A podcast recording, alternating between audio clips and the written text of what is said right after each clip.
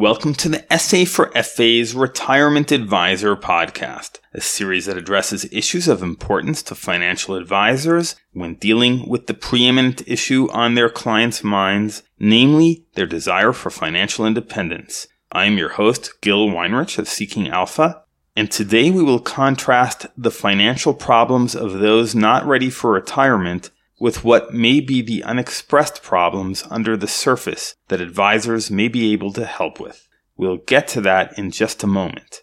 But first, this message. If you're a financial advisor, you should be using Seeking Alpha Premium. I'll mention just two items I personally think are valuable for advisors. Number one, advisors typically get investment research from their own broker dealer, and it's good to cross reference that with the research available to Seeking Alpha Premium subscribers. Number two, the quantitative ratings available to premium subscribers are an incredible value add because they make it possible to compare investments with mutually consistent data. In other words, it aids in getting different investment ideas to talk to each other, as it were. These features are just the tip of the iceberg, and it costs only $240 for an annual subscription. Click on Upgrade on the top right of your Seeking Alpha homepage to see a full list of benefits and options. USA Today runs a Dear Abby style money column, whose most recent question started out with this ominous headline I'm 58 and have no retirement savings. Is my financial life ruined, or is there still hope? Well, as bad as that sounds, and it describes many people today, this fellow's situation was quite redeemable. He went on to say that he earned $200,000 a year, that he ended up in his situation through the failure of his marriage and his business, and that he was embarrassed to see a financial planner. I won't describe financial planner Peter Dunn's reply to this question at length, because most of it was the standard good advice that most advisors would give. Just briefly, that entailed making the most of the $2 million in income this fellow would earn if he kept on working till age 68, plus the maximum benefit he'd receive if he took Social Security at age 70. Dunn's sensible plan involved stuffing the maximum legally allowed contributions to a 401k plan and other such measures that would shrink his current $13,000 plus monthly net income. Without going further into Dunn's numbers, I want to do two things here. First, to describe the sort of principle by which Dunn's plan operated, and second, as always, to add a thought of my own that might be relevant to the folks you come into contact with on a regular basis.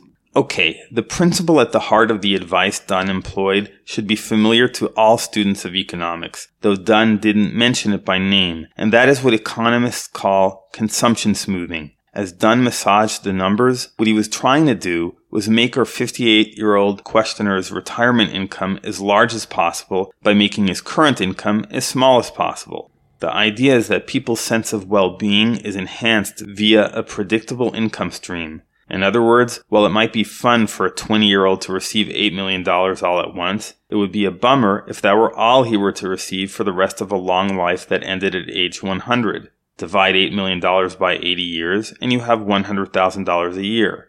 Excluding investment returns for a moment, since of course one could invest a large sum at age 20 and see enormous growth over the decades, from the standpoint of economic theory, we want to even out our incomes. So what Dunn was trying to do was clever. He wasn't content with maxing out 401k contributions for a mere decade if that meant having a monthly income of $11,000 plus, but a retirement income of just $5,000 or so. Essentially, Dunn was saying that our fortunate high earning 58 year old could save his retirement by conducting himself as though he earned a little more than half his actual income, stashing the rest away. To all this, I'd like to add a comment about what I thought was the most significant part of our 58 year old's request for advice. And that was his statement that he was too embarrassed to go to a financial planner. I suspect, without specific evidence, that this may be a common problem. You don't need to be a psychologist to know that many people are reluctant to engage in any new activities because they may prove embarrassing for reasons real or imagined. This may affect things like relationships and other social situations, but does it affect one's financial life? According to one theory expressed in a Yale Medical School study from 2018, the answer is yes. The hypothesis is that financial problems generate tremendous stress, and if we were able to rid ourselves of financial stress, many other life problems would go away by themselves.